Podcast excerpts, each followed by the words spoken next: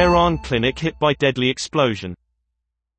At least 19 people are killed in the Iranian capital in an explosion blamed on a gas leak.